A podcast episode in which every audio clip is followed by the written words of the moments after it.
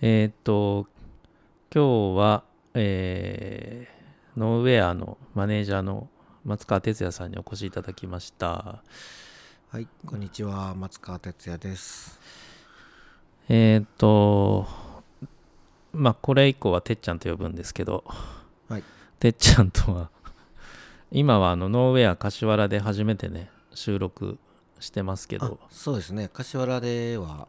初めてですよね初め。ての収録ですかね。ねで一前に出てもらったのが21年2021年の8月だったっていうのがさっき判明したんですけどああ、そもうだから一年一年じゃなくてもっと経つね、一年半年ぐらいですかね。そうそうそうそうだかその時はらもちろん恥の里のノーウェアで二回でまだ取りもう二回目ですかね、僕が。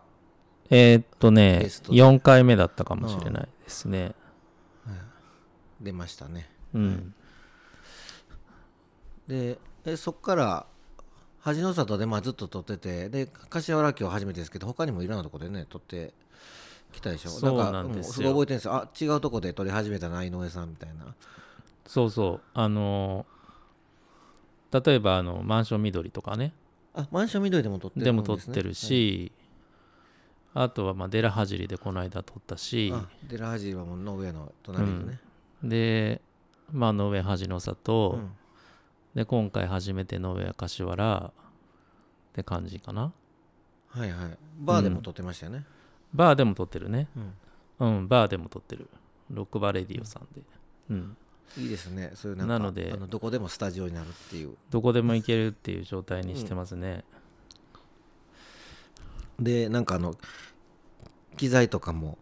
あのとかこの今目に見えてるオンエアとかそう写真でね時時々アアップしてますけどそうオンエアのサインとかあの稲妻キャストのシンボルのこのそ稲妻のネオンのなんかね置物みたいなあのオブジェううん光るやつすごいふ充実してきたなっていうこの1年半 のあれでねそうですねまあだあの稲妻のネオンサインのやつは楽天で見つけてうん最初あのアマゾンでなんか出てたんですよ写真が、うんそしたらアマゾンで売ってるんかなと思ったんだけど、うん実はアマゾンでは売ってなくて、うんうんで楽天で画像検索したら出てきたっていううんうんうん感じで、ちょうどあの稲妻のねそうそうそうあのロゴみたいに見えるからすごくうんうんかっこいいこれ、うんうんで今まで何人ぐらい撮ってるんでしたっけもうもうだから今回が28回目、ああすごいね うん、もう普通のラジオ番組もうね トみたーいタなル人数でいうと多分30人超えてるんですよあああの、はい3人で話したりするのもあるから、うんうんもうシリーズ化できてますねだんだんとね、そううんえー、すごいですねうんでまあ今日はねあのテーマ特に設定してないんですけどあそうですねあのねちょっと撮ろうかっていう感じのノリで、うんうん、いつも井上さん結構ねしっかり、まあ、プランニングというかまああの、うんインタビューするうんうん側としてうんいろいろね考えてくれたりあと事前のヒアリングとかもそうですねやってくれてたような記憶なやっんですけど、ぱゲストの方に出ていただくので、うんその方に関するインスタを見たりとか、うんあと事前にちょっと話聞いたりとかしてますよね、うん、うんまあそれは大事だと思いますね。そうですね、うん伝えるっていうことで言うとね。うんで今回はそのインタビューじゃなくてうん対話っていう感じうんにしようかなと思って、うん今まではそのインタビューの形式はゲストの人がメインでこうはい。喋ることですけど僕も割とまあ喋る回もあっていいのかなっていうので、うんおそういうのも増やそうかなと思ってうんうんそうですねわかりました。そんなモー ドで話していきましょう。そんなもので話していきましょうか、まあでもこの間ね1月、今日1月29ですけど、うん元旦この間迎えたなっていう印象しかないんですけどああもう1月昨日ぐらいな感じそなっんか1で月早いなですよでもう12分の1終わったかと思って、びっくりですけど、そういえばだから、まあ、1月、うん、年越しで帰省してたでしょあの、うんそうそうそう福山の方にね福山の方に、う井ん上さんのうんふるさと、ふるさとにね福山で福山でも収録してましたよねあの福山でもしたんですよあの去去年ね年ねうんあのまあ祖父の祖父が100歳になったんで、100歳記念で撮ったんですよそうねあの稲妻キャストで今今ねは何が印象的やったかなっていうのをちょっと振り返ったら一番やっぱりあの、うん100歳のうん井上さんのうんおじいちゃんうんの回がすごい印象的で、うんちょっと感動すら覚えたっていうかそのエピソードとかあああそうなんだのでそれをねやっぱ丁寧に編集する井上さんのそのなんかあのあ多分これ丁寧に編集してるんだろうなとか、うんなんかね一つ一つのそのあのもちろんね家族で孫でありうんおじいちゃんでありみたいな関係性もあるんですけど、その一こうインタビュアーとしての そのまあねおあの井上さん、えーにねあの広島の井上さんに対するうんこう熱く丁寧なあのこうね対対応というのが、あれからすごい感じられてそれとともに あの100歳のエピソードが すごく良かったなっていうのがあっていやあれね結構あの聞いてくださってる方も多くてうんあのまあ僕の方でどのぐらい聞かれてるかっていうのが分かるんですけど、うんあのもう去年撮った中で多分結構上位に来てたんですね。そうなんですね、うんでまあ僕のおじいちゃんなんでこの辺の人は全く知らないですけどやっぱ100歳っていうエピうん書かれてるから気にしてくれた人も多いのかなと思ってて、うんうんで100歳のおじいちゃんにしか語れないことがたくさんあるから、せやっぱりそうですよねううんん、あの僕はちょっと今パッと思い出せないけど記憶してるのはあのご飯の話をうん、あのし何がごちそうやったかみたいな話をしてて、うん確かにそうそうあのそういうところとかねなんかしなんかあ幸せやったやなみたいなうんことのテーマとか、あとは まあなんとなくこう井上さんがこうねこういうことを答えてほしいなっていうようなうんインタビューにも、もうすごいなんていうかこうおおおじいさんなりのもうそういうこと関係 なくこう昔をね思い出すともう言葉が溢れてそうそうそうくるのがそうなんですよ。あのーまあ僕がインタビューするから一応まあね脱線しないようにしたいんだけどもう脱線しちゃうっていう感じがね。そうそこをね丁寧にでも受け止めてるうんのがすごいいいなと思って、そのねそうだから編集とか配信とか伝えるっていうことで言うとうんすごくこう工夫しないといけないとこもあるんですけどもうあのあそこをこうね丁寧にこう受け止めてる感じ がすごくそこがねいいいいしでまたねあの広島の言葉っていうか、まあ、もっと言うとあのそのおおじいちゃんの言葉っていうのうんうがんなんかこうね、こうマイクマイク越しでこうね僕らの耳に来るのがなんかちょっとねいいなっていうそうね100。歳いいなっていう、いや100歳ってねまあ僕も倍してもまだ行かないんでねあそうやねうん行かないしだしその大正生まれなんですね。うんだから戦前の話も知ってるし、うんで戦後の話も知ってるし、うんでその20世紀の高度成長の話ももちろんうん体験してるから、うんもうレンジが ね広すぎて僕らのその時間に比べたらもうはるかに長いから、うんやっぱその話の内容も 説得力ありますよね。説得力ね、うんそうですよね100歳に聞くってそうかもしれないですねいや多分ないんじゃないかなとうん思ってて、ポッドキャストで100歳出た人って多分初めてじゃないかなと勝手に思ってるんだけど、うん、うんでしで、まあ、ひまあ比較になっちゃうんですけどやっぱりうん、 100歳にしてはよく喋るなっていうのとああ結構ハキハキとうんお話ししてるなっていううんのがまたなんかねこうよ僕はおーすごいなって思いましたね。そうなんですよねであの僕がその子供の頃育った頃はその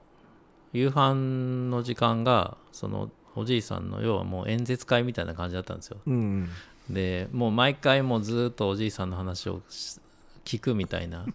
であのなんかこうコメント入れようにも挟み、挟めないぐらいのもう、うん勢いでずーっと喋るみたいななるほど。感じだったからあのその当時に比べればだいぶねうんああの対話す発ると言量は落ちてるんですけうど、んただまあ聞くと結構まあブワーッと出てきて、まうあ、んたまに脱線してみたい な感じになりますよね。うん、そうかでも、まあ、それで賑やかやったんかな食卓はそのそれで食卓はもうやっぱ賑やかだった印象があるうんな。うん、まあ、黙ってくれみたいなそう そうそういう時代ではないっていうかそういうんじゃないから、うんでもまあそう父親を中心としてねそうそうそうなんか囲んでっていうのは今、今も珍しくなってるしうんバラバラの食卓なんで、うんでねあのこれはあのこの辺の恥の里の,、うんあの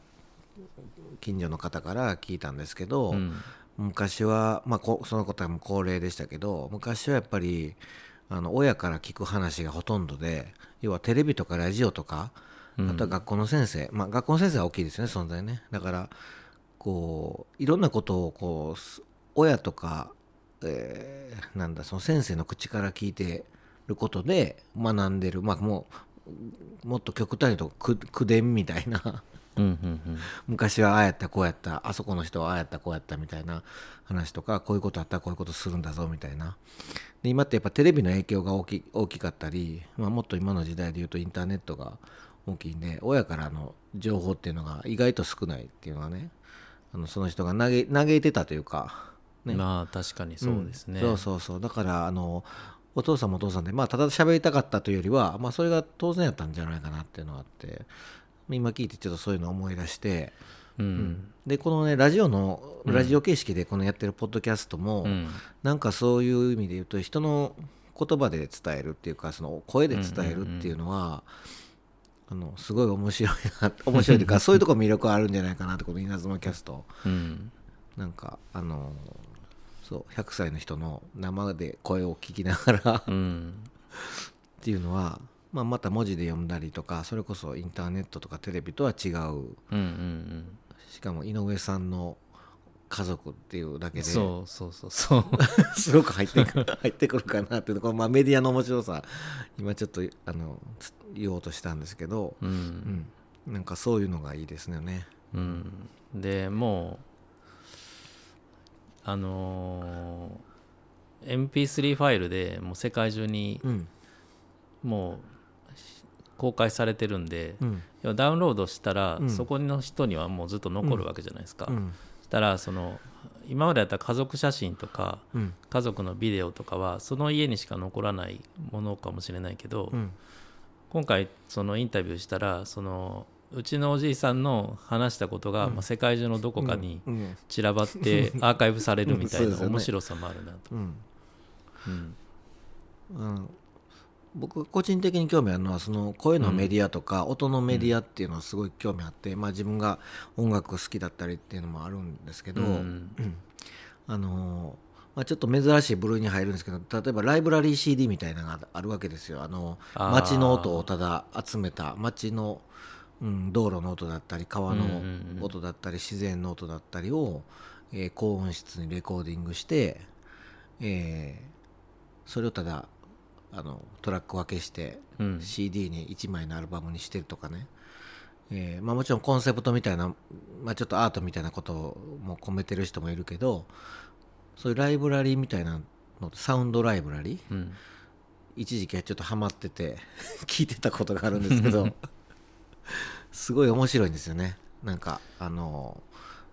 いついつのどこどこで撮った録音っていうのはちゃんと書かれていて、うん街の音とかでやっぱりなんかどこか、ま、街の音っていうのは分かるんないですけどどこかやっぱりじ違う時代の違う自分が行ったことない場所っていうのが音だけですっごい伝わってきてうん、あの面白いなっていうのはあっうんうんうて、んそういうきそれは僕は貴重やなって思って、ううんうんんなんかそういうのを残していくことってまああの今の時代特におおそ価値あるんじゃないかなって思っうんうんてるんですよ。うんだかねらそうなんですよねその文字とかで一応残るまあ本本を書いてる人だったら文字で残るけど、昔の人だったら割と本を書いたりとかでその自分の考えてたことを、うん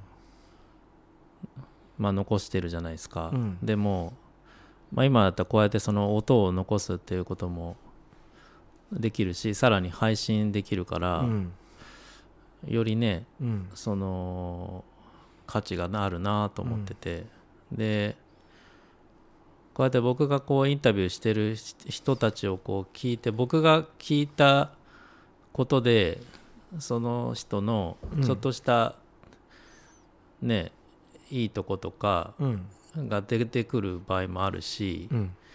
で稲妻でしか聞けないエピソードもたまには出てくるんですよね。うんそれ結構多いと思いますそれ多いですよね。うん、あのー特にまあこのね、えー発信してる恥の里とかのうんあたりの人がまあ聞いてる人が多いと思うんですけど、毎日顔を合わせてるけ顔を合わせてるようなお互いの、ね、関係あるような人同士でもこう稲妻で初めて知るみたいなえそんなエピソードあったのっていうんうんううあんうんのその、うん、よく知ってるつもりだったけどうん全然知らなかったみたいな側面がねねあのこう知れるのは多分面白いんじゃないかなって、うんうん僕もだから今まで稲妻キャスト通して知知ったこと結構ありますね、うん、結構あるんです、うんあの知ってる人でもあそういうこと考えてたんやとか、うんそんなことあったんやみたいなのはやっぱりそうよね、なんか意外と多分ねじっくり話すみたいなこういう感じうんで普段しないじゃないですか、うんだから余計にそういうのが浮き彫りになるかもしれないよね、そうそうそうそれこそこうやってマイク立てて、うん井上さん見ながら喋るっていうのは、うん多分随分こう日常にあまりないので、ねうんないしまあてっちゃんとか他の人とも、うんまあ雑談はねよくしてるけど、こうやってそのカチッとこう 収録しますみたいな、うんあんまないしうんでもそういう時に割となんかそのその人の真剣なところとかうんが出たりとか、うん意外とその頑張ってるところがうん見えたりとかねあするしそれいいよね頑張ってるとこ見えるとかそうで、うん頑張ってるところが見えると、うんそのそれを聞いた人があ僕僕も私もうんちょっとあの人頑張ってるから頑張ろうみたいなうん感じになると思うんですよ。うんそれそういう効果もなんかありそうかなと思ってて。そうですねうんそれで言うとねあのまあ若い人たち、うんあのまあデラハジーとかマンション緑とかっていうのがね藤井寺にありますけどそういうところの、まあ、若い、えークリエイターアーティストの人たちの話が僕は結構聞くの、あのうん面白かったというかこう、うん刺激になりましたけどね、うんうんうんあこんなことを考えてるんだっていうそのあの若い人たちまあ若いって言っ てもあれだかな、うん、まあいろいろだけどうんまあ若いが何歳が若いのかっていうのもあるけど そう今100歳の話したからねそう,、んそうそうそううんそうね、うん、あのあとそのさっきのそのね音で撮るっていうのもうんあの、まあ、昔のね、YouTube とかで昔の動画とかす見るの好きなんですけど、昔っていうと、その、あの、昭和とか、うんまあ、60年代、うん70年代とかのこう動画をね、で、音楽ビデオとか見たりとか、あるんですけど、その、やっぱ人の話のテンポが全然違うなって、今と。なんそかうねうん、あの間の取り方とかあと人と人との距離感みたいなこととかあとまあ例えばドキュメンタリーとかインタビューとか見ててもうんあのその全然違う切り口とかそんなこと聞くのみたいな、うんうんうんそういう言葉音の言葉言葉を音で聞くっていうことがなんかあのいろんな時代を知れるので面白いなっていうのがあるし昔のね人昔っていうとその昭和の人とかはあんまりこの録音とかっていうの気にしてないですねなんかもう結構うんあの素素の素のモードで喋ってる人が多いかなっていうああそのうがあかりもますしよれねなだいかねらメディアってことはあんまり意識してないですねうんうんだからあのなんか面白いなと思って見てるんですけどねうんうんまあそうやってそのね稲妻キャストももうちょっとで多分もう少しで2年経つのかな、うんなんですけどまさかねこんなに続けられると思ってなかったんですよね、で最初その始めたのがまあパッとねうんノーウェアに通い始めてうんでいろんな人と会ってうんであの僕が会ってうん楽しいなとか、うん嬉しいなってことはたくさんあるんですけど、うんそういうさっき言ったそのエピソードとかをうん紹介しするうんシェアするとよりその広がりがあるなと思ってうんそれをパッと思いついて翌日うんあのノーウェアのさっちゃんに話してうん始めたんですけどそうそうあのそうあの井上さんがこの稲妻を始めた動機とかきっかけをうん改めて聞きたかったんですけど、うんそういうすごく覚えてるのはもう昨日言ってたのが今日始まったなみたいなそれがねそうそうそうすごく印象的だったんですけどね。うん、やっぱりあのーこういう雑談と雑談を普段することとかを、こうマイク立ててしっかり聞くとかうんをやっていくことでそのやっぱねそのなんて言うんだろうなよくその紙媒体とかでももちろん伝えられることはたくさんあるんだけど声ってうん結構その人なりを表すなと思っていて。うんあの紙活字以上に伝わることがたくさんあるなっていうところとうんあとはこうやってこうインタビューしたりとかすると、うんあのまあ僕もそのインタビューしたりするのが好きだっていうのもあるんですけどうんより僕がたくさん知れるし、うんで話してくれる人もうんあの実はこんなこと話したかったみたいなのが出てくるし、うんでそれをこうね聞いてくれる人がさっきてっちゃんも言ったけどあこんな一面があるんだみたいなうんのがやっぱりそのもう録音して翌日には配信できたりする環境にもあるから、うんお手軽だしうんっていうのはいいなと思ったんですよねう。んで動画とかにしようと思ってもできるんだけどうんちょっとねなんかあのハードルが高すぎて、うんそこはやめたんですよ。うんでそこで思いついたのがポッドキャストっていう感じなんですよね。うんでまあ地域の人限定というか、まあ、割とこの辺の人限定に絞って配信したら、うん僕が住んでる地域の反響も聞けるし、うんうん、いいんじゃないかなと思って、うんで最初はそのあの地域限定とかじゃなくて例えば関東の人に出てもらうとか、うん全国に広げ広げようかなと思ったんですけど、うんいやいや絞った方がいいなと思ってうんそれでもう今はね、うん割とこの辺の人みたいなこの辺に関わりがある人みたいなうん感じで出てもらってますけど、うんうあんのーそれでね始まった稲妻キャストの広がり、うんまあ僕がかんあの一つ一つというかあのこう広がってるなと思ったのはあの僕と初めて会う人うんうんから、うんあポッドキャスト出てましたよねって 話あされてましたよねってうん知ってますって言われて、うんあ稲妻キャストで先に知ってくれてるんだみたいなうんうんので、なんかねそこから会話が始まったりするのが何度かあったんで、ああーあったんですね、うん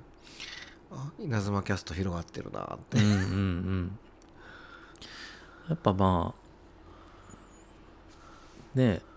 まあ稲妻キャストで検索は多分あんまりする人はまだいないんですけど、うん名前で引っかかるうんんで Google 検索とかでそうかそうか、うん、それで例えばてっちゃんのフルネーム入れると、うん稲妻キャストのエピソードが出てきて、うん、あれこれ何なんだろうっていうので聞いてくれるかもし れないうん、うん、なので僕自身もその始めてみたらそのやっぱその人の話を聞く力っていうかうん、はあとどうやって引き出すかみたいなところとかはやっぱりね自分にとってもすごく力になってるんですよね、経験値として上がってるというかうん、だからもちろんそのゲストの方に来てもらってうん喜んで帰ってもらうのがいあの趣旨なんですけど、うん、お互いにいいっていうね、あのーまあ僕なんかはひまあそのタイミングによるんですけどうん、こう話すことで楽になったりとか、うんうんうあんの要はインタビューされることで、うんこうねこう言語化されることもあって要は頭の中にふわっとこうあることとかずーっとこうんううんなんかなんとなくあるようなこととかもっとなんか伝えたいけど言葉にならないみたいなことがこう時間を区切って話すことで、まあ、人から聞かれて話すことに、えーなんかそれで解決される解決っていうかねあの単純に言葉になって気持ちいい感覚の時があるんで。うんまあ、それだけでも気持ちいいですよなんかあのうんうんあの出てよかったっていうかうん稲妻キャストで言葉にできたみたいなね、そうそうまあ、でそれをだから引き出すのが井上さんの、ね、そうそうそうスキルというかうん、ただねそのやっぱ最初の頃と今を聞くと聞き直すとやっぱ違うんですよねう、んでそれあこういう引き出し方に変わったんだとかっていうのも自分で聞いてて思うしうんねなんか僕にとってもいいしゲストのさんにとってもいいし、うんあと公の人たちの社会の人たちにとってもまあうん伝えたいことが伝えられるしっていうので、まあいいなって感じですね、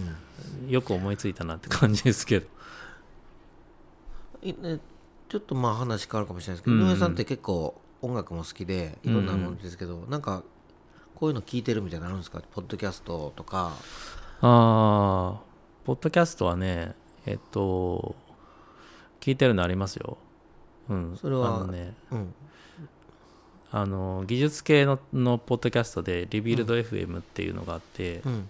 それはねよく聞いてますねそれは日本の人が日本人で、うんえっとアメリカのサンフランシスコに行ってるうんエンジニアソフトウェアのエンジニアの人がうんやってるやつでう、んであのまあ今の最新の技術的な話とかうんをネタにして、うんあのまあ、それもゲスト呼んでとかうんって形で2人とかでうんあその時の例えばそのアップルが新しい Mac 出したとかうん、 Windows がバージョンアップされたとか、うんあるいはなんか Twitter がどうのこうのとか、うんそういうのをうんその人視点で話をするみたいなうんのをやっててそれはねまあまあ聞いてますね、うん継続してうんで僕もそのラジオというかそのポッドキャストを割と意識はしてて、うんタイトルの付け方とか、うんキャプションの入れ方とかは、うんまあ、それをそのリビルド FM をほぼほぼうん真似させてもらってるって感じなんですよ、うんだだか、かららまあうん、まあ日本人がそのサンフランシスコにいてうん向こうで感じることをはも発信してるし、うんで最先端で働いているその宮川さんって人なんですけど宮川さんが、あの思ったこととかうんを伝えてるっていうのでうん価値があるっていううん番組ですよね、だから日本でもテクノロジーのカテゴリーではトップうんに大体いる感じなんですよねう、んうん、そういうのは聞いてますよねうんあのそうだからねえっとなんかモデルになるようなものとかあと、うん、どういうのが効いてるのかなっていうのをすごい、うんうん今聞きたかったんですけどあのこう稲妻キャストをやノーウェアでね撮っていただいてるおかげでうんあのノーウェアでもねラジオの話よくななるん ですよラジあオのラジオで何聞いてんのって、でうん実はあのラジオラジオ好きとうんえーラジオ全く聞かないみたいな人たちうんうんうにん分かれるっていうか、でねまあちょっとあのここでは具具体名出さないですけど、うんラジオ好きのスタッフがねうんうんあの、まあ、ラジオ未体験リスあ未体験の人たちに「これ面白いですよあれ面白いですよ」って言うって、んうんで今結構ノーウェアのお店が開いてない時間帯でスタッフがいる時間はうん結構ポッドキャスト が流れてるんですよずっと 店中にはいあはのいいろんなポッドキャストねこれ聞いそうてでみすたいねなうだんかうらんすごいね今ちょっとそのボイスメディアうん結構今ノーウェアであのちょっとずつポピュラーになってきててうんうんで、まあ、僕なんかもともともうほんまにラジオずっと聞いてたあの音楽もそうですし AM ラジオとかもすごい好きで聞いてたんですけど今僕もちょっとあのいいなーってまた改めて思うようになってきててで今 Spotify とかうんうんうんああいうものも、あの要はインディペンデントなラジオを、えー、Spotify とコラボレーションして作れるみたいなね、要は音をそこからあの使えるとかねで Spotify を通して配信できるとかうんうんだからすごい気軽に結構すごいことができるっていうのができるんでいいなっていうちょっと僕もやりたいなやりたいなうんまあ僕のことで言うとあの実は昔まあ音楽ね大好きでやり始めて卓録っていうあのまあいわゆる家でレコーディングするまあそれはきうんうん機材もピンからキリまであるんですけどあの最初はラジカセとかでもちろんやるわけでうんレコーディングって言っても鼻歌で歌ったりとかうんうんで多分高校1年生の時かなあのマルチトラックレコーディングあの今はもう当たり前になってるんですけど MTR っていうそのあああのカセットの時代かな僕はカセットうんでしたね、カセットテープを普通は A 面 B 面って録音するようなカセットテープなんですけど、はいまあ、要は音楽をレコーディングするためのものなんであのマルチトラックっていうのは要は音楽のパート、えー例えばバンドで言うならドラムベースギターボーカうんル、うんうん今言った順番に大体、うんえーレコーディングしていってでそれぞれを、えーその時々時々でトラックごとで録音できるっていううんだから自分でドラムを叩いてその次ベースを重ねてっていうんううんのが、まあ家でできるっていうね家っていうかそのレコーダーがあればどこでもできるっていう、今はもう当たり前のようにパソコンのソフトでできちゃいますけどそうねですねそうでそれでね、最初に買って、まあ、最初34曲取って音楽をね自分のうんうんまあ、作曲をするんですけどもうそのうちなんかねラジオみたいなことをやっぱやり始めて そのあのあああそうなんだの当時聞いてた「まあ、オールナイトニッポン」とか、うんうんあのーうん、MBS ヤングタウンとかうんそういうのもすごい聞いてたんでなんかそれのオープニング風みたいああのあそういう のねあのかかってるあのなんだっけなオープニングテーマとかあとトークの合間合間に入るあのインサートって言われるあの、うんうんね、CM 前のああいう短い曲とかを作って入れたりとか、うんうんでただ一人で喋るっていう今多分カセットとカセットテープ残ってたら超恥ずかしい もう多分残ってないと思うけどいや残ってるんじゃない当時のラジオ帳でなんかやってえそれはえてっちゃんが喋ってんの喋ってますよ喋ってるのが残ってるのはいあの「オールナイトニッポン」のコールとかしてるそんですよれそれ面白いじゃないですか それはおかなりお宝じゃないそうたもう今となっては個人的にはかなりお宝か 誰が興味あるのか分からん けどあの、うん、やってましたよ何本かラジオ番組あの誰にも聞かせてないけど、うんまあ、誰にもっていうかねその時友達遊びに来たりして、うん友達をゲストにとかやったりしてましたけどあそういうのやってたそんうだやってましたそれ面白いな、うん、要はだから MTR っていうので音楽を作るというよりは、ラジオ作りみたいなことをやってたんですよあーね、まあへー見よう見まねというか、うんうん、大した綺麗な音とかも取れてなかったと思うんですけどあのやってましたね、へまあ、編集ですよね編集仕事が楽しかったっていうか、ああそっうか、ん今まあ、今ちょっと思い出したけどすごい恥ずかし いな 作ってたなと思って恥ずかしいけど、でもよくそのマルチトラックレコーダー使って、うん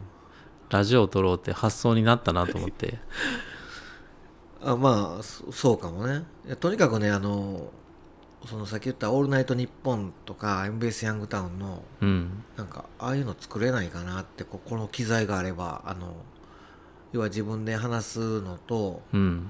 で Q シートって言われるものがあるんですよねあうの、んうん要は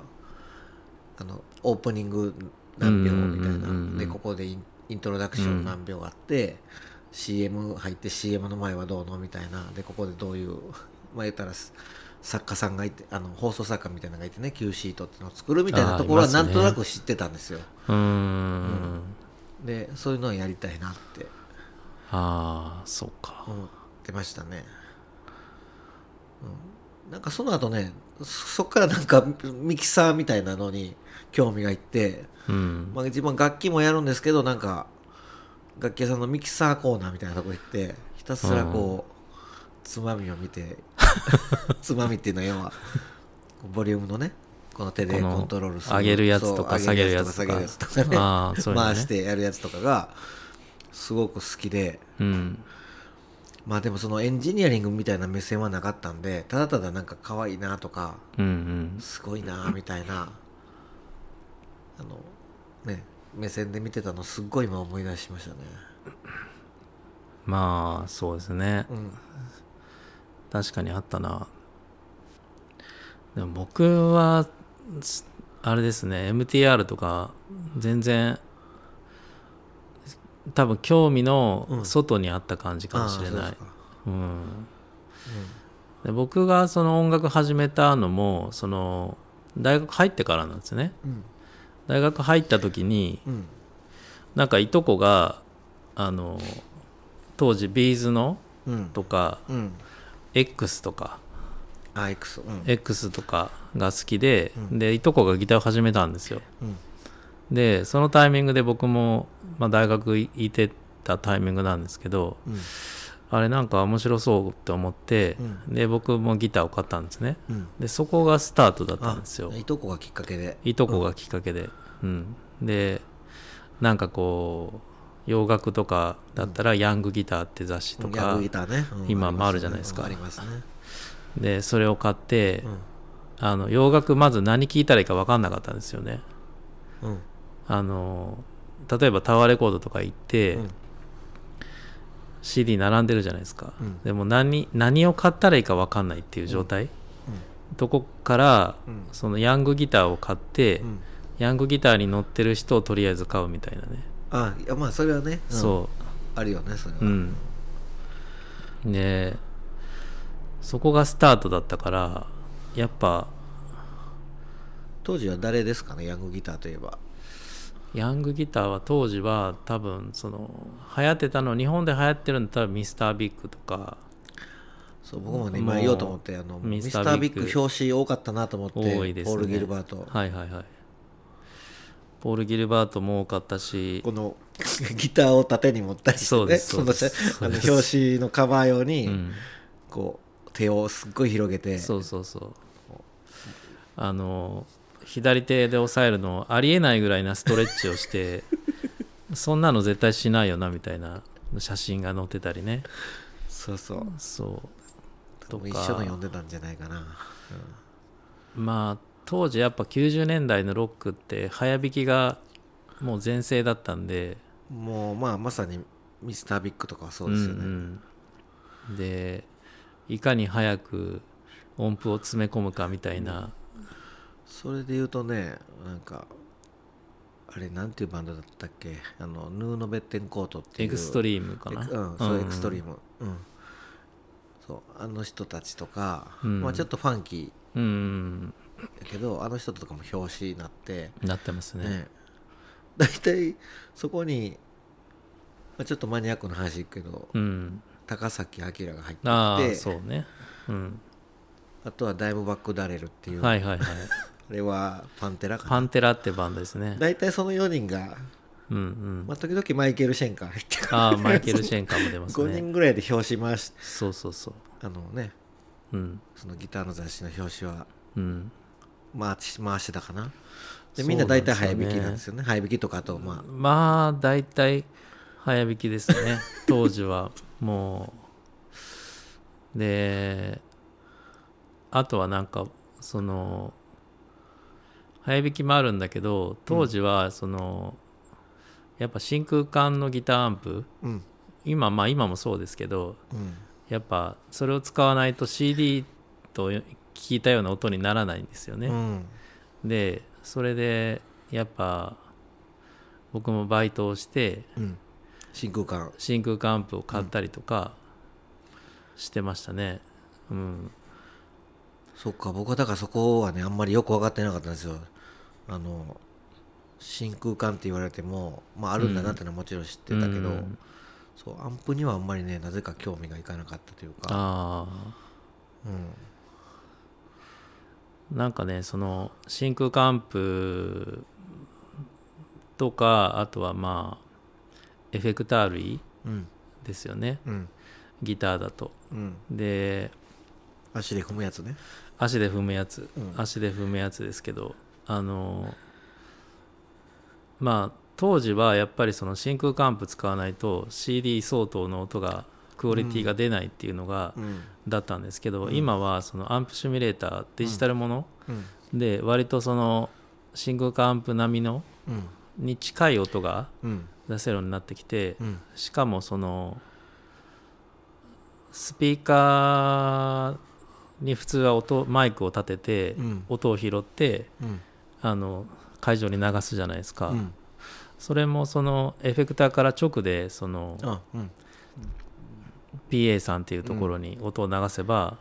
いいみたいな環境になってて、もうすごくこんな小さい箱でうん真空管部なくても音が割とまあまあいいのが出せるって時代になってるんで、うんそこはなんかすごく大きな変化進化だなと思って、うんまあそれもこの56年のあのはん間の話ですけど、いろいろ研究してますよね今ねありますねうんうんそう最初ねなんか僕のなんとなくねアンプシミュレーターってちょっとまあ邪道みたいなね、うんうん出始めの頃はねうんうんそのやっぱりまあが生でうん鳴らすのがいいんじゃないのとか、うんうんもっと言うとアナログがいいんじゃないのみうたいな、んでまあいろいろありますよね CD になった時点ででもデジタルでしょみたいな そういうそう視点視点のいろいろあのいろんな視点確かがにああっるて あの面白いなっていうのは、ねうんあって過渡期かなって今はもう今はもう全然ねアンプシミュレーターうんっていうのがすごうんうくんうんこう精度が高まってきてて、うんね、で逆にそっちの方が表現力がひお広かったりするんですよね、うんうんうんでしかも安いみたいなそうそうそうそう一眼レフじゃなくても iPhone で撮れるやみたいなそういうの世界にカメなっラでてき言うてとますねうんだからそうあのね今いいじいい時代っていうとなんかもうあの 自分が年取ったなって思うんですけうんど、うんうんいい時代だったなっていううんのうはんあって懐かしいなそれはまあギターアンプとかでもその例えばマーシャルっていうギターアンプがあると思うんですけど、うんマーシャルをあのーボリュームをマックスにするっていう、でレレコーディングするとかっていうのが、フルテンっていうやつフルテンっですていうやつがやっぱ90年代流行ってたんですよね、でフルテンにしたらもう部屋にはいられないんです よねもちろん ねレコーディングの部屋にはあのギターはただでさえうるさいうるさあいの家そうそう庭そう一般家庭のお家ではね難しいと思いますかだけどその今はそのフルテンにした状態のやつをシミュレーションできたりとかんもできるから、うんその辺もね今までは卓録ではできなかったフルテンが、うんフルテンを卓録でできるみたいな ねうん、気持ちいいねそれはこれはいいなと思うんですよねすごいまあデジタルの世界ってやっぱすごいうん解像度がね、うもうんすごく高いからうんで昔はそれがねパソコンのスペックとかも追いついあのなんていうか計算しする処理速度うがんうん追いつけなかったりするんですよね、そうそそのうそうそうまあ途中でそうなんていうかねまあなんかこうフレーム落ちみたいなイメージでこううんね、うんうんなっちゃうんですけど今はもう全然問題なくそうなんですよねうん細かいこと言うとレイテンシーとの戦いみたいなはいはいはい自分が弾いてる音とうん聞こえあの外に出てる音がうんこうやっぱりパソコン通すとうん微妙にずれるんですようんうね、んひどい時とかは本当に耳で聞いてて全然わかるレベルで、うえっんと、演奏もできないんですよねでも今多分レイテンシーとかほぼほぼかん人間には感じられない分かんないぐらいらいになってきてはいるんじゃないかなうん、のちょっとギターやりたくなってきたな今 こんな話してるとうんそうなんですよねでまあちょっとその話の延長だと僕もあのギターもその弾くのも好きなんだけどやっぱ機材うんマニアとっぽいところもあって、うんあのギター始めた頃にブログとかを書いてたことがあったんですようんギター機材に関するブログをねうんで自分が買った機材の話とかへえあとはそのなんて言うんだろうなミディうんの話とか、うんミディにはその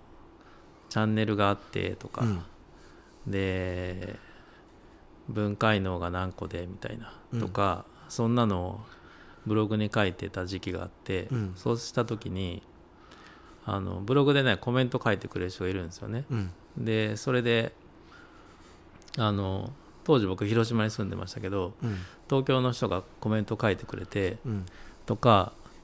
でそれでねちょっと知り合いになったりとかね、えそういうなんか機材つながりでー、うんもうなんかマニアックな話しかしないんだけど、うんそういうマニアックな人とはやっぱ自分から発信したらうんうんつながれるんつながだるみたいなうんのは面白さとしてありましたね。ブログはそうですよねブログって、多分2000年代入ってぐらいかな入ったぐらいかそうらそうそ出始めて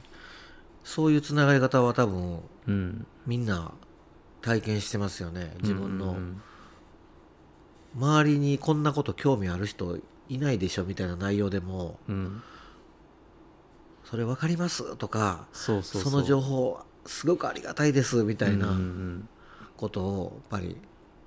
やってて僕とかもウェブサイト作った時は最初掲示板とかですけどうんうん今の今の若い人たちは掲示板とか分からないと思うんですけど、うんいわゆる BBS みたいなはいはいのがあって、ね、そこに感想とか書いてくれたりするわけですよねすそうそうそうそうごい面白かったなでなんかその説明書にはないつなぎ方とかあそういう、その例えばなんかこのつまみをこういう風にするといいとか、やっぱなんかノウハウ的なものがあったんですよね。でそれをこうシェアすると、うん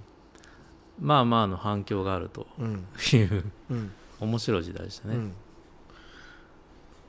音楽とかそれ面白いですよねその特にそのあのアーティストはこう弾いてるみたいなことがそうそうそう。知れたりすると、うん、ねすいいですよねうんへえでもねその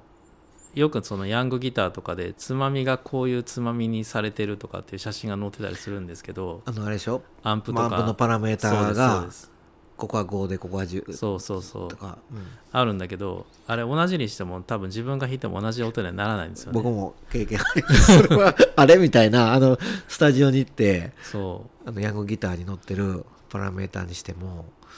うんあれなんか違うくないみたいなでもねやっぱ違うんだと思ってうんあのもっと練習しようと思うんですよね。あのまあ弾き方もあるし、うん、まあ、音はアンプだけじゃないのでうんね、うんうんあのもちろんギターからうん全部つながってる線でうん、うん、ねやってるしうんいろいろあるかもねだからああ面白いなそういう話そういうのがねあったんで、なんかなんか今みたいにその割とねブログとか YouTube 使ったりとかねで発信が盛んになってるからうん当時は埋もれてた情報がうんたくさんあったけど、うんその時代のちょっとこう試行錯誤する感じがやっぱ楽しいみたいなのがあったんですよ。そうそうだから今ねブログの面白さ言ったけどうん逆もあってその知らないままやってしまうっていう面白さもあって そのあのもうなんかいろんなこと5年もやってるけどうん当然のようなことしい知らなかったみたいなことで、うん逆にこう面白いこう方向性にうん行ってるとか、うんみんな実はこうやってるのに当然なんだけどうんたまたまその情報に触れてなかっただけで、うんなんか全然違う使い方をしててそうですよねでそれがすごい発発展しててみたいなことはあるかもねうんいやあると思うんううんまあそうですねうんそういうのって何があるかないっぱいでもねいっぱいありますよねそういうことって今ちょっと具体的には出てこないけどうんうんあのまあところ変わればなんか事情変わるみたいな感じでうんうなんか、んねういんろんなとこ行って、えーあんな初めて見たみたいなうんそれはまあブログとはちょっと違う面白さかなっていうのはうんありますけどねうんヤングギター、ヤングギターの他に何か読んでましたかまあヤングギターでしょギターマガジンでしょうんプレイヤーでしあょプレイヤーありましたねあとギグスってやあギグつスでしょあとバンドやろうぜでしょ、あ全く同じ世代や な全く同じ世代もう一通り読んでましたねそれはまあ、バンドやろうぜに関して言うと、うんやっぱ当時はメールアドレスもなかったんでああののバンドエローズの本ってメンバー募集してましたメよねンバー募集のところにねでプレイヤーとかその辺も多分メンバー募集してたんですけどうん住所と名前しか書いてないとうんで手紙を出すしかないっていうそうですよね時代でしたね。うん、で G キューボとかね G っていうのはギターですけどあそっか V- そっかボーカルは VO キューボとか ねプロ志向とかそういうあの東方完全プロ志向そうそうそうえーギター求むみたそいうなそうそうそういうのを、あれすごいあのなんていうかね書き方のうん、そのね文字数制限されてる紙面の中ですごい数のメンバー募集があって、はいで都道府県別に分かれてたりとかして面白かったのは当方完全プロ志向みた いなでどうのこうの書いてるわけですうよ、んあなんか、えーラウドネスうんうんみたいなのをやりたいとはいね、その後に続く文章がもうなんかこれでプロ無理でしょみたいなそのあの意気込みだけはすごいんですけどうんなんかラウドネスになりたいとかはい 強すぎはいはるい なんかそうのうそあの高崎明みたいなううんギターが弾けたらなおよしみたいな そのあのなんだろうなんか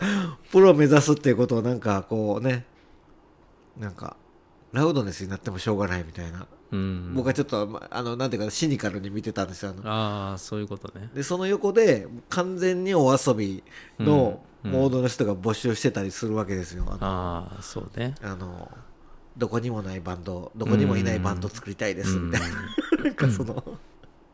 あのそれが横並びになってる面白さとか